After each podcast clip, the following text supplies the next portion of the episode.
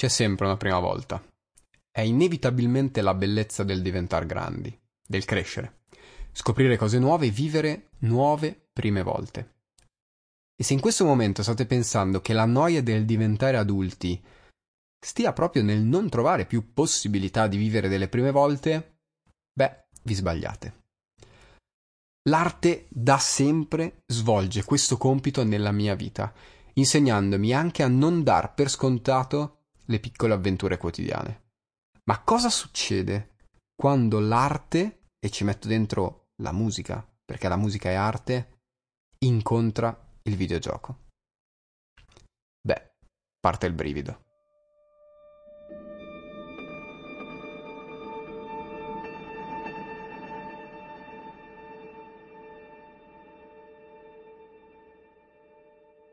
Succede che a un certo punto, in un luogo non preciso, due ex dipendenti Ubisoft incontrano un artista.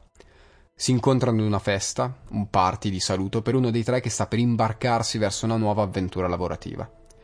I tre chiacchierano ed emerge un desiderio in comune: creare un gioco che sia espressione artistica. I tre fondano quindi un team, Nomada Studio, ed iniziano a lavorare ad un gioco totalmente nuovo, dove i colori e la loro assenza sono fondamentali, dove la stesura del colore ad acquarello diviene narrativa, dove la musica sembra costantemente in grado di avvolgere il cuore e la ricerca di una voce è parte della trama. Un gioco che sembra un dipinto in movimento, che non vuole solo manifestarsi come esercizio di stile, ma che sfrutta l'arte per affrontare un tema tremendamente difficile e profondo la depressione e il lutto. Nasce Gris. Un gioco senza precedenti, un perfetto connubio di arte e tecnica che sfocia in un'esperienza ludica, unica e inimitata. Vincitore di otto premi diversi, tra cui Best Impact Game ai The Game Awards del 2019, vincitore del mio tempo e della mia passione e soprattutto un gioco con una colonna sonora senza precedenti. Benvenuti o bentornati su Mangianastri, io sono Jonathan e oggi parliamo della colonna sonora di Gris.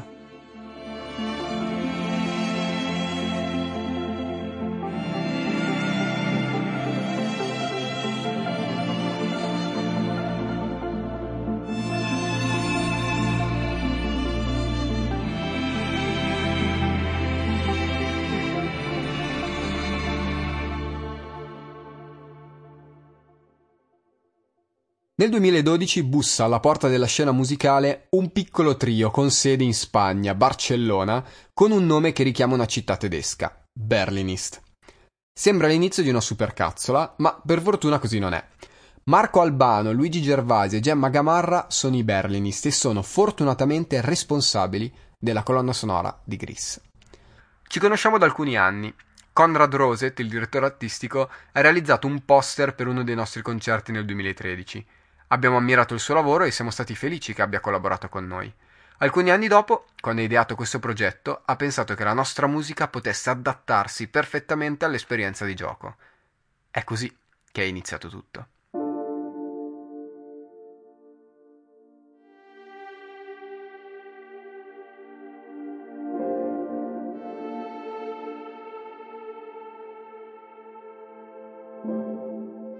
Ed è l'inizio di un progetto nuovo per ciascun elemento del team. Il trio Berlinis era la sua prima volta per un videogioco, ma anche i ragazzi di Nomada Studio erano alla loro prima volta in un gioco indipendente. Anche loro in tre, Adrian Cuevas, Roger Mendoza e Conrad Roset avevano già avuto esperienza nel mondo videoludico, in particolare i primi due che lavoravano in Ubisoft, ma passare dall'essere parte di un team all'essere il team è annoverabili tra le liste delle prime esperienze. L'idea, come vi ho già detto, era quella di fare un gioco che fosse espressione artistica. E mamma mia se ci sono riusciti. Gris è una magia, un sogno che si concretizza sotto forma di acquerello e di musiche color pastello. E gente, proprio la colonna sonora è un capolavoro artistico, senza grandi competitor all'interno del mondo videoludico. Se non forse per Journey di Austin Wintory e pochissimi altri. 27 tracce che raccontano e accompagnano la storia della protagonista. 27 tracce che definisco color pastello per la loro delicatezza, per il loro organico e per la loro struttura. La colonna sonora di Gris è un viaggio tratteggiato da una continua scoperta di nuovi suoni e nuovi colori, in grado di portarci poco a poco alla scoperta del vero potenziale musicale di Gris. Tre strumenti principali: pianoforte, violoncello e voce femminile. Il primo, il pianoforte, diviene espressione della delicatezza della ragazza e del suo desiderio di sentirsi leggera. Al pianoforte, quasi sempre riverberato e con un bel po' di eco, non viene mai affidato il compito di raccontare la storia, non gli viene mai affidata la melodia, ma l'armonia. Il pianoforte è la colonna armonica della colonna sonora. È la struttura solida, le fondamenta su cui costruire i brani, fondamenta che però traballano e riverberano in un continuo movimento instabile, sottolineato ed acuito dalla struttura ad arpeggio usata per la maggiore nel corso dell'intera colonna sonora. La ragazza, la protagonista, è la colonna portante del gioco, ma sta andando in pezzi, si sta frantumando, si sta sgretolando.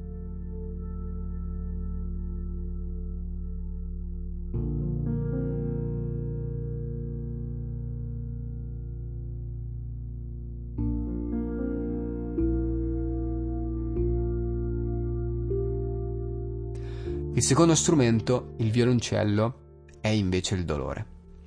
La ragazza è sola, persa in un mondo grigio, senza voce e senza amore, ed il violoncello è proprio l'espressione di questo dolore. Ma siccome il videogioco parla proprio di un viaggio dal buio alla luce, dalla sofferenza al sollievo, dal dolore all'amore, il violoncello a un certo punto lascerà il posto proprio allo strumento principale di Gris, la voce.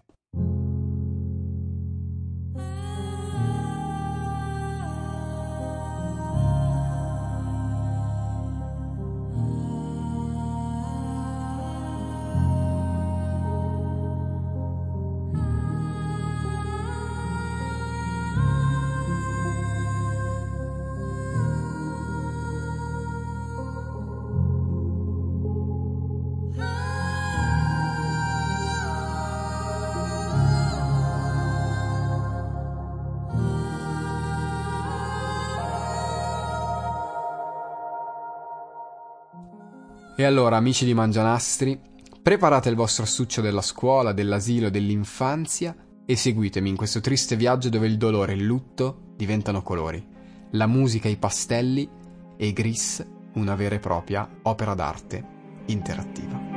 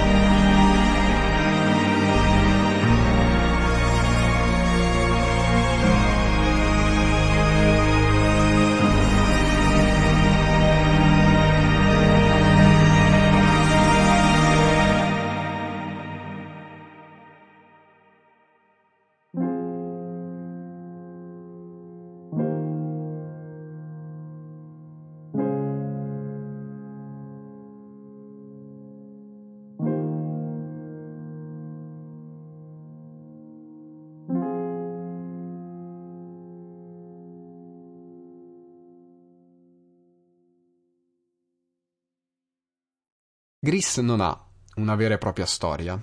Ha un filo conduttore, un percorso che però non necessita di narrazione verbale.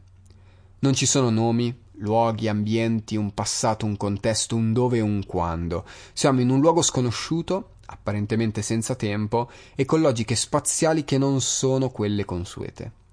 Siamo nella mente o nel cuore di Gris o di Mae, non conosciamo il nome, sappiamo solo che la prima traccia dell'album si chiama Mae, ma che Nomada Studio non ha escluso l'ipotesi che Gris sia il vero nome della ragazza.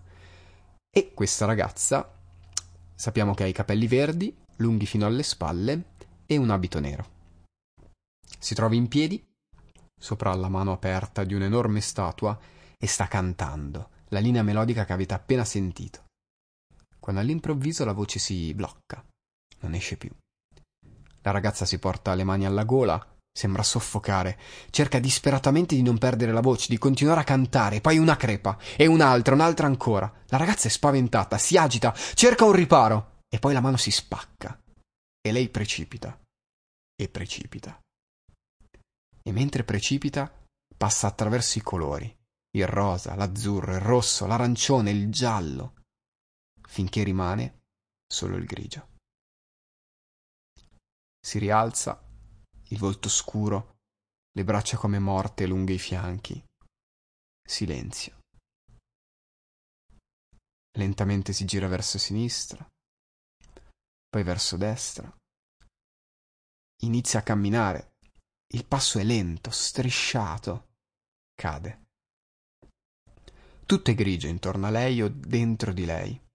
Gris inizia così. Con le note potenti di Gris parte 1, che abbiamo sentito pochi minuti fa, e poche immagini che ci raccontano l'inizio di un trauma la ragazza si trovava in una situazione di tranquillità e sicurezza, tra le mani di qualcuno tanto forte e importante da essere rappresentato come un'enorme statua solida e incrollabile.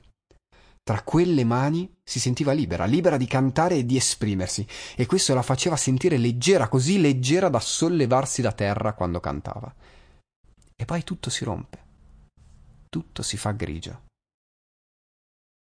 Amici Gris parla del lutto e del percorso intimo di ognuno per accettare questo lutto.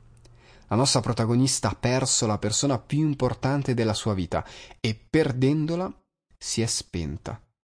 Non canta più. Tutto è grigio. Il passo è lento, strisciato. Cade. Silenzio.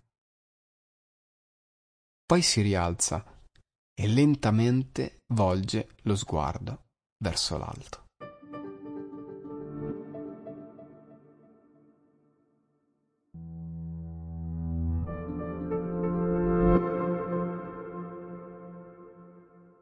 Debris è il titolo di questo primo brano. Il brano del grigio, il brano, il brano dei detriti, il brano del rifiuto. E come vi dicevo prima, il pianoforte è lo scheletro di questo pezzo, è la sua colonna armonica ma è una colonna un po' traballante, anche lei incrinata, spezzata. Quello che sentiamo è un brano composto da frammenti che pretendono di essere un brano, di creare un arco melodico, un discorso, ma che risuonano, risuonano scusate, come detriti al vento. E poi c'è la tonalità. Re minore. La tonalità del Requiem di Mozart, della Sinfonia numero 9 di Beethoven e del Concerto per pianoforte orchestra numero 3 di Rachmaninoff. Una tonalità cupa, desolata, che però qui si propone in una sequenza di otto accordi di una dolcezza rara.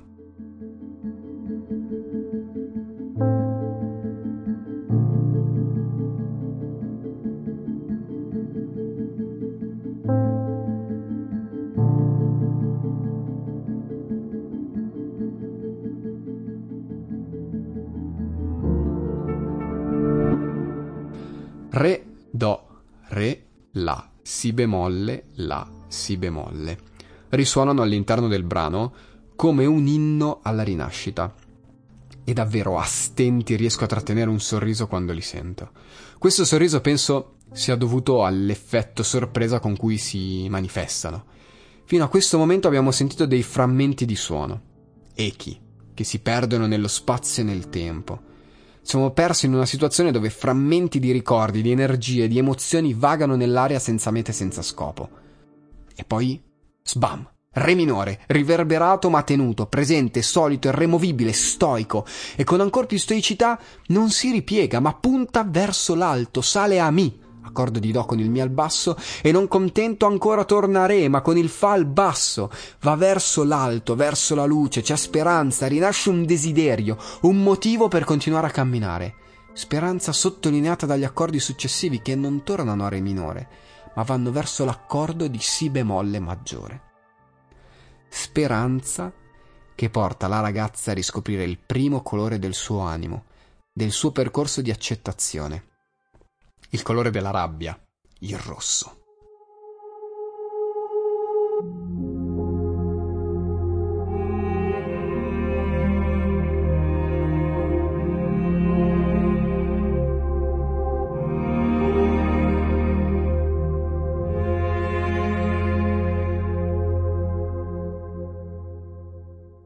Abbiamo deciso di dare ad ogni area un suono specifico. Lo abbiamo provato assegnando ad ogni colore una tonalità specifica. Il rosso è Re minore. Ok, sì, so, so cosa stai pensando, ancora Re minore. In effetti sembra un errore, una svista, in fin dei conti già il grigio, il rifiuto era collegato a questa tonalità. Ma nel cercare di trovare una possibile spiegazione a questa apparente svista, mi viene da pensare che il rifiuto è parte del processo di rabbia e il grigio altro non è se non il voler manifestare una condizione di assenza di colori. Siamo quindi ancora nella tonalità del Requiem di Mozart, del dolore pieno, che però qui si tinge del suo aspetto più pericoloso, la rabbia. È colpa mia. Perché a me? Cosa ho fatto? È colpa mia. Nessuno mi capisce. Perché? Nessuno può capire. Nessuno mi Cosa ne sai tu? Nessuno Perché? Lasciami Cosa sola. ne sai? Lasciami sola. Perché? Cosa ne sai? Perché?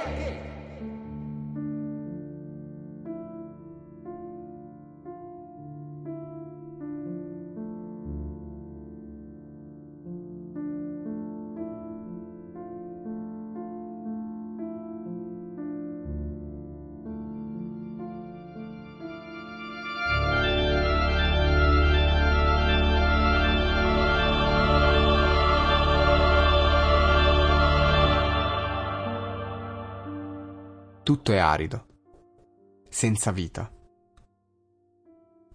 Tutto sembra perso. E, e la ragazza si trova persa in un deserto dove violente raffiche di vento la respingono e le impediscono di proseguire. Perseverance è il nome del brano che state ascoltando e che accompagna questa fase di gioco ed è un brano che vive di una forte bipolarità. Frammenti sonori del tutto analoghi a quelli sentiti prima si alternano a violenti arpeggi affidati allo strumento a vento per eccellenza, l'organo. Enorme mole di canne e tubi che per emettere suoni vengono attraversate da colonne d'aria. Organo che non solo è composto di vento, ma che grazie ad alcune regolazioni dei suoi registri può raggiungere una potenza sonora senza pari. Può divenire un vero e proprio muro sonoro un'onda dirompente, in questo caso rafforzata da un potente accordo di Re minore affidato al coro.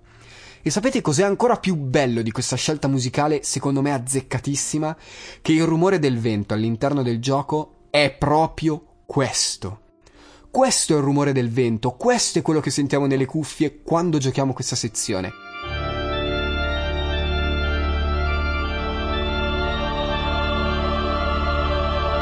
Non ci sono effetti sonori generici di bufere e vento, c'è questa colonna d'aria immensa prodotta dall'organo e dal coro. E poi però c'è il titolo, Perseverance, e la struttura del brano. Perseveranza, costanza di atteggiamento o di comportamento. Nello specifico in quanto accompagnata o motivata da propositi virtuosi o sostenuta da una convinzione personale, oggettivamente più o meno valida o addirittura inaccettabile. Perseveranza nell'andare avanti, nel non mollare. Nel corso della nostra avventura all'interno di Gris vivremo specifici momenti nei quali vedremo la protagonista compiere dei passi di consapevolezza, passi espressi lucidamente dalla conquista di power up, di nuove abilità. La prima abilità la conquisteremo proprio qui, nel rosso deserto, e consiste nel poter trasformare il proprio vestito in un pesante blocco cubico capace di resistere alla violenza del vento. Ma non solo. Questo pesante blocco permette di camminare controvento, di ribellarsi al gioco del destino, alle avversità e di andare avanti a suon di colpi, di rabbia, di nervi, di tensione. E a questa perseveranza sottostà anche la struttura del brano.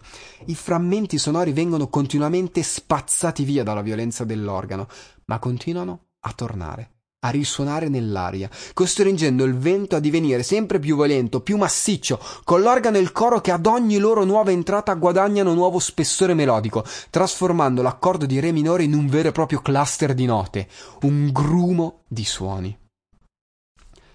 E poi questo potere permette di spaccare, di rompere, di sfogarsi, di frantumare, di frantumarsi e di liberare la paura, la rabbia, la frustrazione che la ragazza porta nel proprio cuore.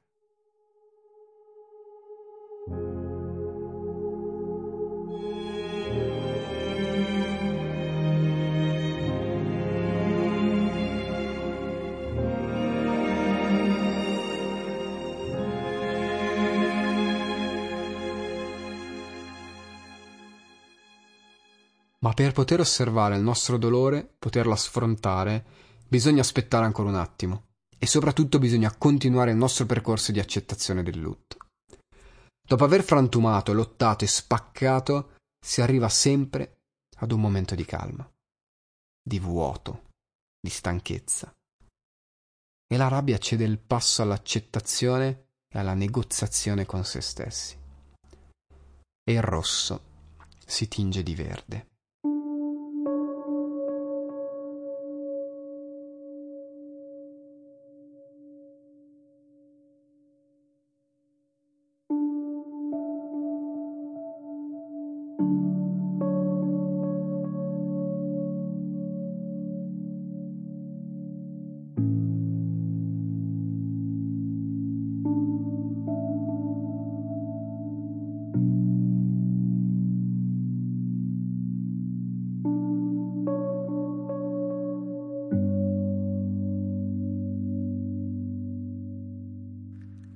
Negazione della morte, che è parzialmente responsabile delle vite vuote e senza significato che la gente conduce.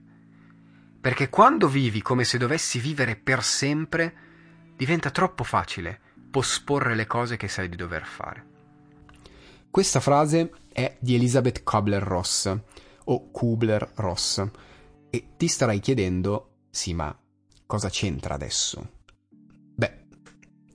Innanzitutto la dottoressa Kubler-Ross è stata la psichiatra che ha elaborato il modello a cinque fasi dell'elaborazione del lutto, ovvero il modello su cui si basa e si costruisce Gris. In secondo luogo, questa frase, questa sua citazione, sicuramente di respiro molto più ampio rispetto al discorso che stiamo affrontando ora, può però essere paragonata alla situazione, allo stadio nel quale ci troviamo. Il colore verde, la negoziazione. Succede che superata la rabbia si inizia a prendere consapevolezza del dolore, della perdita e si affronta per la prima volta dall'evento traumatico la morte. E questa è proprio la fase del se faccio questo forse soffrirò meno. O, o nei casi di malattia, forse se prendo tutte le medicine con regolarità posso guarire. È la fase in cui non si pospone più nulla e si cerca un equilibrio per non crollare. È un tentativo di rinascita e qui ciccia fuori il colore verde, il colore della rinascita e dell'equilibrio. Il paesaggio si riempie di arbusti ed alberi, facciamo per la prima volta conoscenza con un essere diverso ed esterno da noi, un piccolo cubetto con un germoglio in testa, e ascoltiamo il brano Komorebi, che in giapponese significa raggi di sole.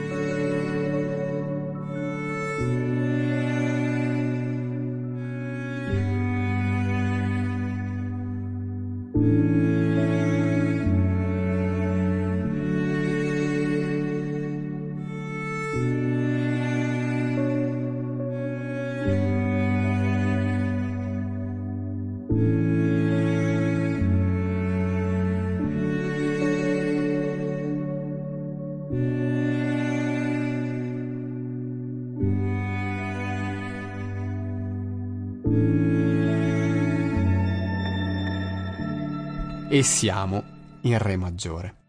tonalità regale, dotata di una sua autorevolezza e di una gioia controllata ed elegante, ed in questo caso ci troviamo di fronte ad un brano che rispecchia perfettamente il titolo che le è stato affidato. Como rebi, raggio di sole che filtrano delicatamente tra un riverbero e un altro, tra un colpo di violoncello ed un altro. Como rebi è un brano delicatissimo, forse il più delicato dell'intera colonna sonora un brano che profuma di legna, di terra e che rimane in perfetto equilibrio tra la serenità e la disperazione. Due intervalli aprono il brano, due intervalli di un'instabilità totale, la settima maggiore e la nona maggiore. Due intervalli che presentano due note, il Do diesis e il Mi, che con il Re ci stanno come la peperonata colazione, buona, ma forse un po' audace. Due intervalli sospesi, in bilico, pronti a crollare da un momento all'altro, pronti a cadere di fronte alla manifestazione del dolore. Dinanzi al corvo, al carasu.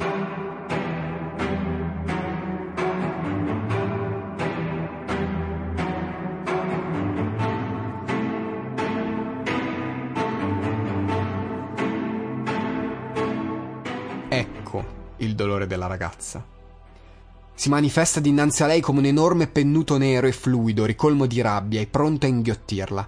E il brano, la musica passa da Re maggiore a Mi minore, tonalità instabile come Si minore, perché è sempre pronta a cadere sul semitono di Fa. Una tonalità dura, cattiva, che spazza via i raggi di sole di Re maggiore e adombra tutto quanto. E lo fa picchiando, anzi beccando con il suo becco nel tentativo di inghiottire la ragazza. I colpi che sentiamo in apertura del brano e che ne delineano il tema, o meglio il motivo principale, sono dei colpi secchi, degli strappi di mi minore da parte del violoncello. Il violoncello proprio, lo strumento affidato al dolore, alla sofferenza, che qui torna come strumento principale e che si scontra con il pianoforte che leggero, rapido e veloce esegue note in successione, come a voler fuggire dallo strumento ad arco. Il violoncello, il karasu e il pianoforte la ragazza. Il primo violento, strappato, incisivo, minaccioso, marziale, incessante, inarrestabile. Il secondo delicato, fragile, spaventato, ma comunque in grado di correre e scappare.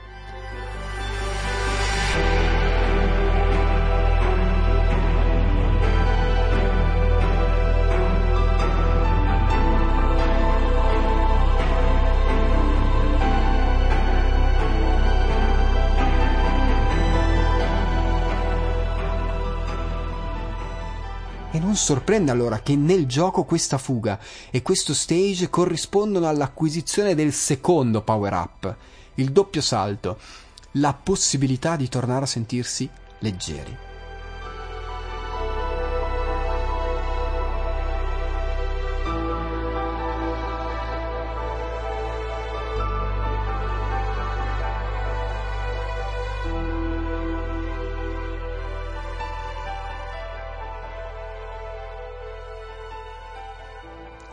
Una volta schiacciato il Karasu, il corvo, rimane il silenzio e il mondo si tinge di blu.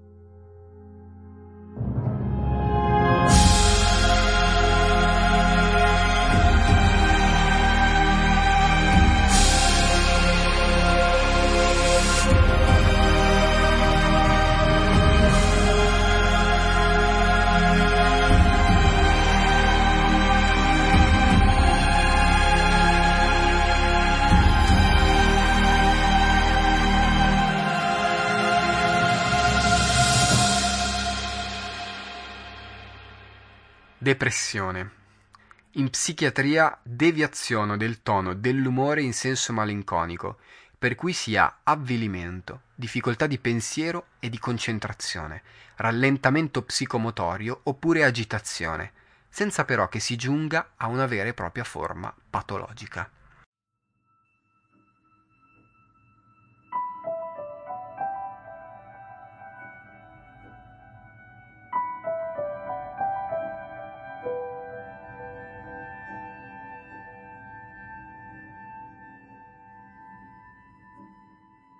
Avete mai sentito parlare di fase blu?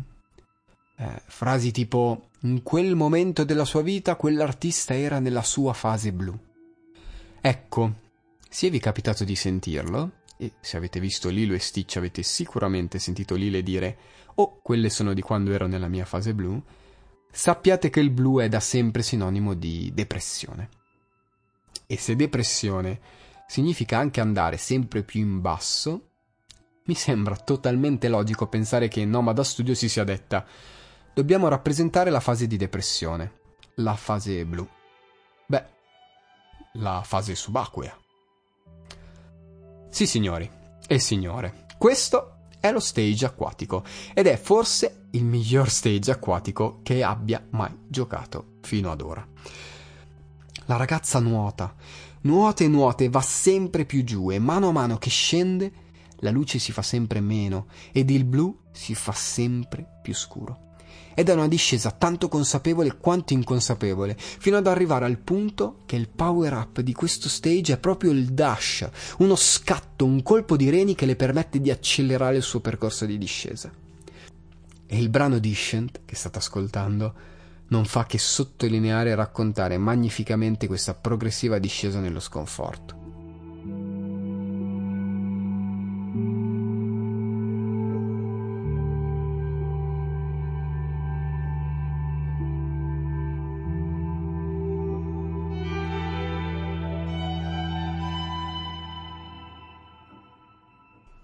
Torna la tonalità di Mi minore, che però qui rivela l'altro volto della medaglia, il volto malinconico e triste.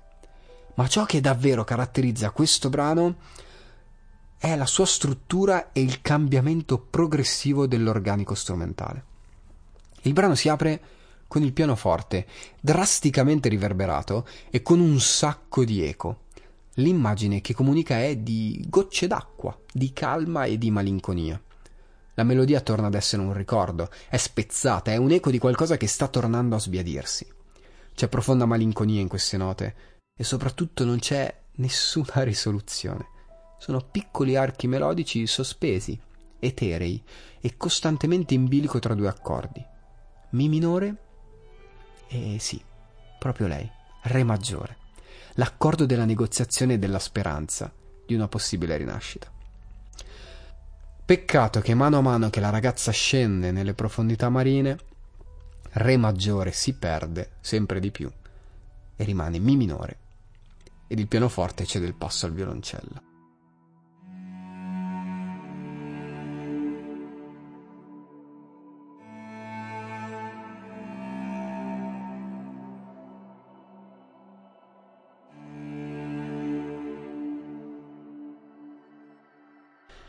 Ed il violoncello segna l'inesorabile discesa della ragazza verso il blu profondo. Se non fosse che il pianoforte continua a resistere. È nascosto, sommesso, quasi impercettibile, ma c'è. E c'è perché vi ricordo come questo rappresenti il desiderio di rinascita da parte della ragazza. Rinascita sottolineata esteticamente dalla presenza costante di piccole luci da ritrovare e collezionare, luci che emettono suoni di pianoforte che però qui, nel profondo blu, sono sempre meno e fanno sempre meno luce.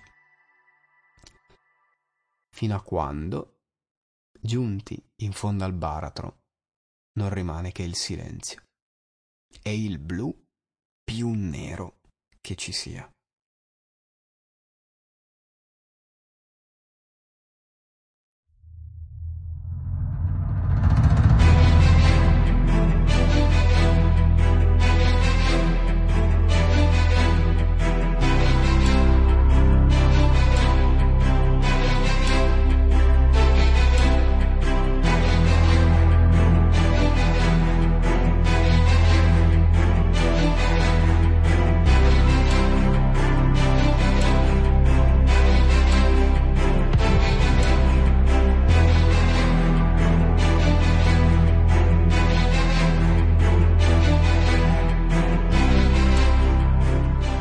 Unagi, in giapponese anguilla.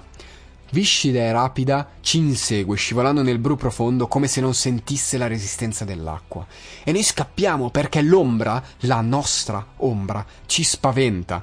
Siamo stanchi, non ne possiamo più, vogliamo solo tornare a star bene. E quindi scappiamo, ma scappiamo verso l'alto, verso la luce e lo facciamo acquistando sempre più velocità grazie allo scatto che abbiamo acquisito, grazie al power up maturato dentro di noi durante tutto il viaggio vissuto fino a qui. La ragazza nuota, scappa, L'anguilla la insegue, allarga le fauci, fa per inghiottirla, ma lei con un piccolo colpo di reni le sfugge di pochi millimetri. E allora l'anguilla accelera, allarga le fauci, ma ancora nulla. Ci riprova, e ancora, e ancora. E poi la musica si calma.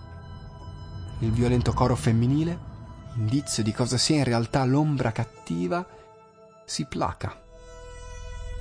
Rimangono pochi rulli di tamburo, qualche eco sintetizzato e torna il pianoforte con brevi note riverberate che accompagnano momenti sporadici di luce.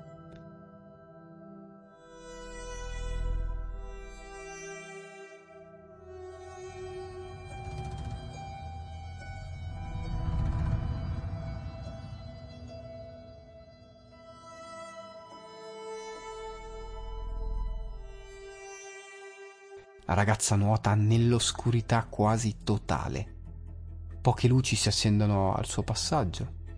Capire dove andare è quasi impossibile. E poi un agio ritorna, ma questa volta ci insegue dal basso e ci spinge ad andare verso l'alto, verso la luce. La musica cresce di intensità e da Mi minore sentiamo il basso salire a Sol e poi a La, a Si e a Do portando una ventata di maggiore che unita all'aumento dell'intensità sonora e all'ispessimento strumentale ci trascina in un vortice di epicità finora mai esplorato all'interno di Gris. È l'inizio della rinascita, del ritorno alla luce, della comprensione del proprio dolore, tramite tutte quelle luci che sono esterne alla ragazza e che rappresentano gli amici, i cari e tutte quelle persone che le stanno vicine.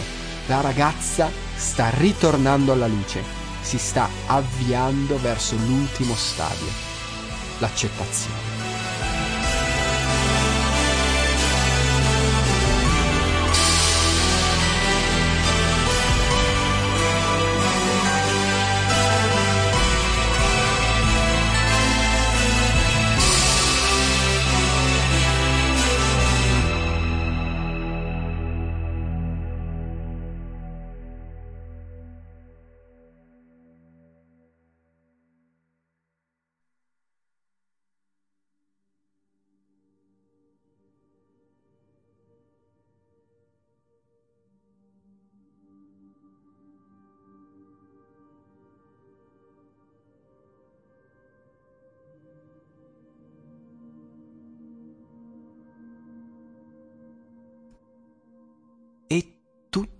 Si fa calmo all'improvviso. Ma non è più un calmo vuoto, teso, ma un calmo di attesa. C'è la stessa calma che precede il sorgere del sole. La ragazza riprende a camminare e poco a poco si arrampica, cercando di raggiungere la superficie. Ad accompagnarla c'è il brano che state ascoltando, Ascension, che, come potete immaginare, significa ascensione. Ascensione, innalzamento a una quota notevole, salita, scalata, spesso a proposito di imprese alpinistiche di notevole livello, elevazione spirituale. Siamo in sol minore, siamo ancora in una situazione di dolore, ma è una sofferenza ormai sotto controllo e sedimentata e tranquilla. E poi c'è il richiamo.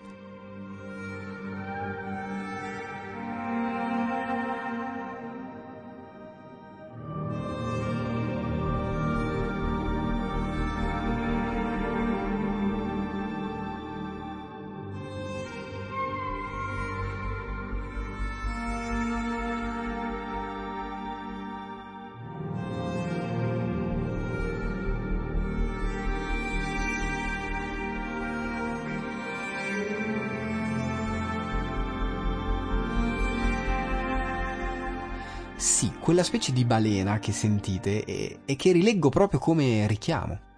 In effetti ci troviamo in un luogo estremamente buio, dove ci sono pochissime fonti di luce e dove perdersi è un attimo. E allora la ragazza segue questo richiamo e nel seguirlo accende delle luci dentro di sé, fino a che non giunge finalmente in superficie.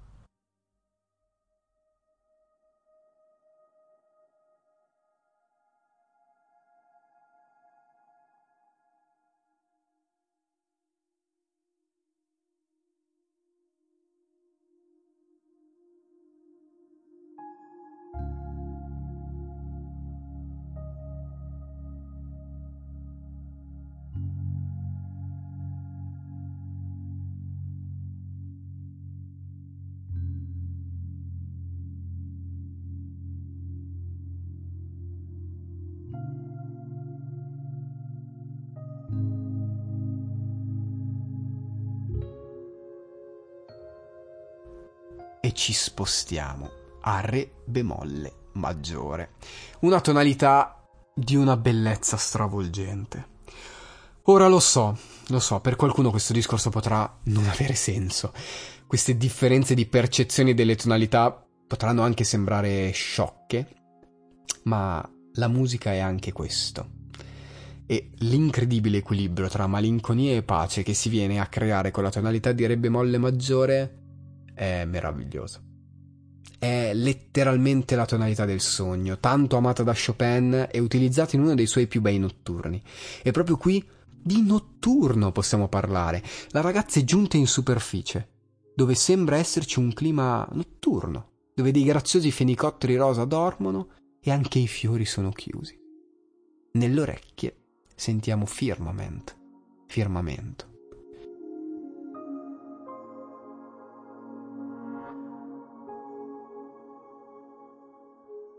Parliamo di cielo, di stelle, di infinito, di infinite luci. E poco a poco queste luci si accendono e possiamo sentirle accendersi proprio nel brano, con queste note suonate da una tastiera elettrica, che sembra uscire direttamente da uno di, di quei brani usati per far addormentare i bambini. Ma è comunque ancora tutto addormentato e sottosopra. Il mondo della ragazza è sottosopra. E questo ci viene comunicato sia visivamente, con la presenza di due realtà contrapposte che eliminano la distinzione tra sopra e sotto, e tramite la musica, che presenta una notevole quantità di suoni riprodotti al contrario. Tutto il percorso fatto fino a qui ha confuso la ragazza. Ha trasformato la realtà facendole perdere l'orientamento, trasformando il sopra il sotto e il sotto in sopra ma le luci si stanno accendendo e l'ultimo power up si sta per sbloccare. E finalmente la ragazza torna a cantare e il suo canto è vita. I fiori tornano a sbocciare, i fenicotteri si svegliano, il mondo si tinge di rosa e di giallo e tutto torna poco a poco alla vita. La voce che avevamo perso, la nostra voce, il canto, quello strano potere che ci permetteva addirittura di sollevarci da terra, è tornato. Siamo di nuovo liberi.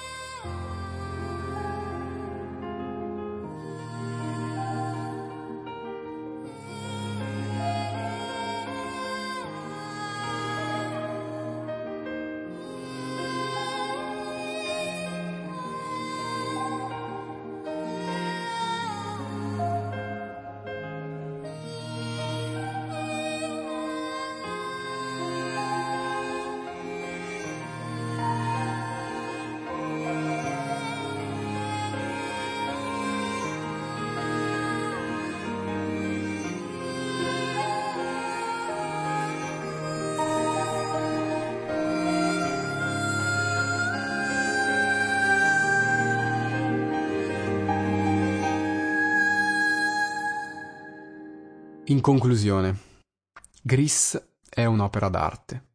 Punto. Un gioco che prende i limiti comunicativi ed espressivi del videogioco e li distrugge, li spappola, li mastica e li ingoia a colazione. Un quadro in movimento che trova nella colonna sonora di Berlinist il miglior alleato possibile, in quanto espressione massima di quello che può essere la musica per un videogioco. Una colonna sonora non solo capace di emozionare e di raccontare, ma anche espressione tecnica di altissimo livello, mai banale, mai estranea all'immagine, mai invasiva e soprattutto mai e poi mai incline al facile sentimentalismo zuccheroso. E sì, lo so, manca un pezzo in questo finale. Chi ha giocato il gioco lo sa, c'è ancora una piccola parte, una scena, anzi la scena, che chiude il cerchio e che si collega a questo brano che ho appena stoppato, Gris parte 2, il seguito del brano che sentiamo all'inizio. Ma questa scena la lascio scoprire a voi. Giocate Gris. Vivetelo, accompagnate la ragazza in tutto il suo viaggio, fino alla fine, e poi rimanete a guardare quegli ultimi due minuti di poesia e magari unitevi anche voi al loro canto.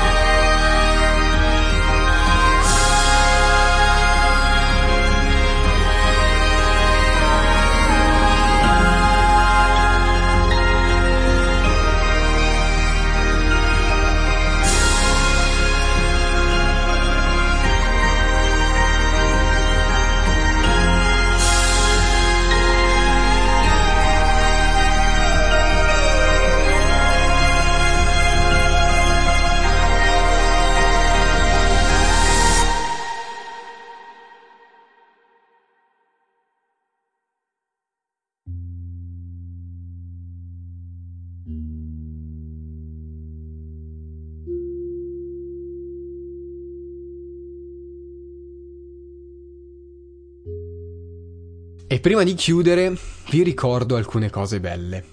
La prima è che Mangianastri è disponibile su qualsiasi piattaforma di ascolto e se lo ritieni utile puoi lasciare una recensione su Apple Podcast o seguirmi su Spotify in modo da non perderti i prossimi episodi. Sarebbe davvero di aiuto. Ti ricordo che puoi anche ascoltarmi su mangianastripodcast.com e non solo, perché il sito si è aggiornato con nuovi contenuti, con l'elenco delle mie composizioni originali e soprattutto con lo script di ogni episodio di lato A. Così se ti sei perso qualcosa o semplicemente non ti va di ascoltare la mia voce, puoi leggere tutto quanto e commentare. Commenti che adesso puoi anche lasciare su Spotify.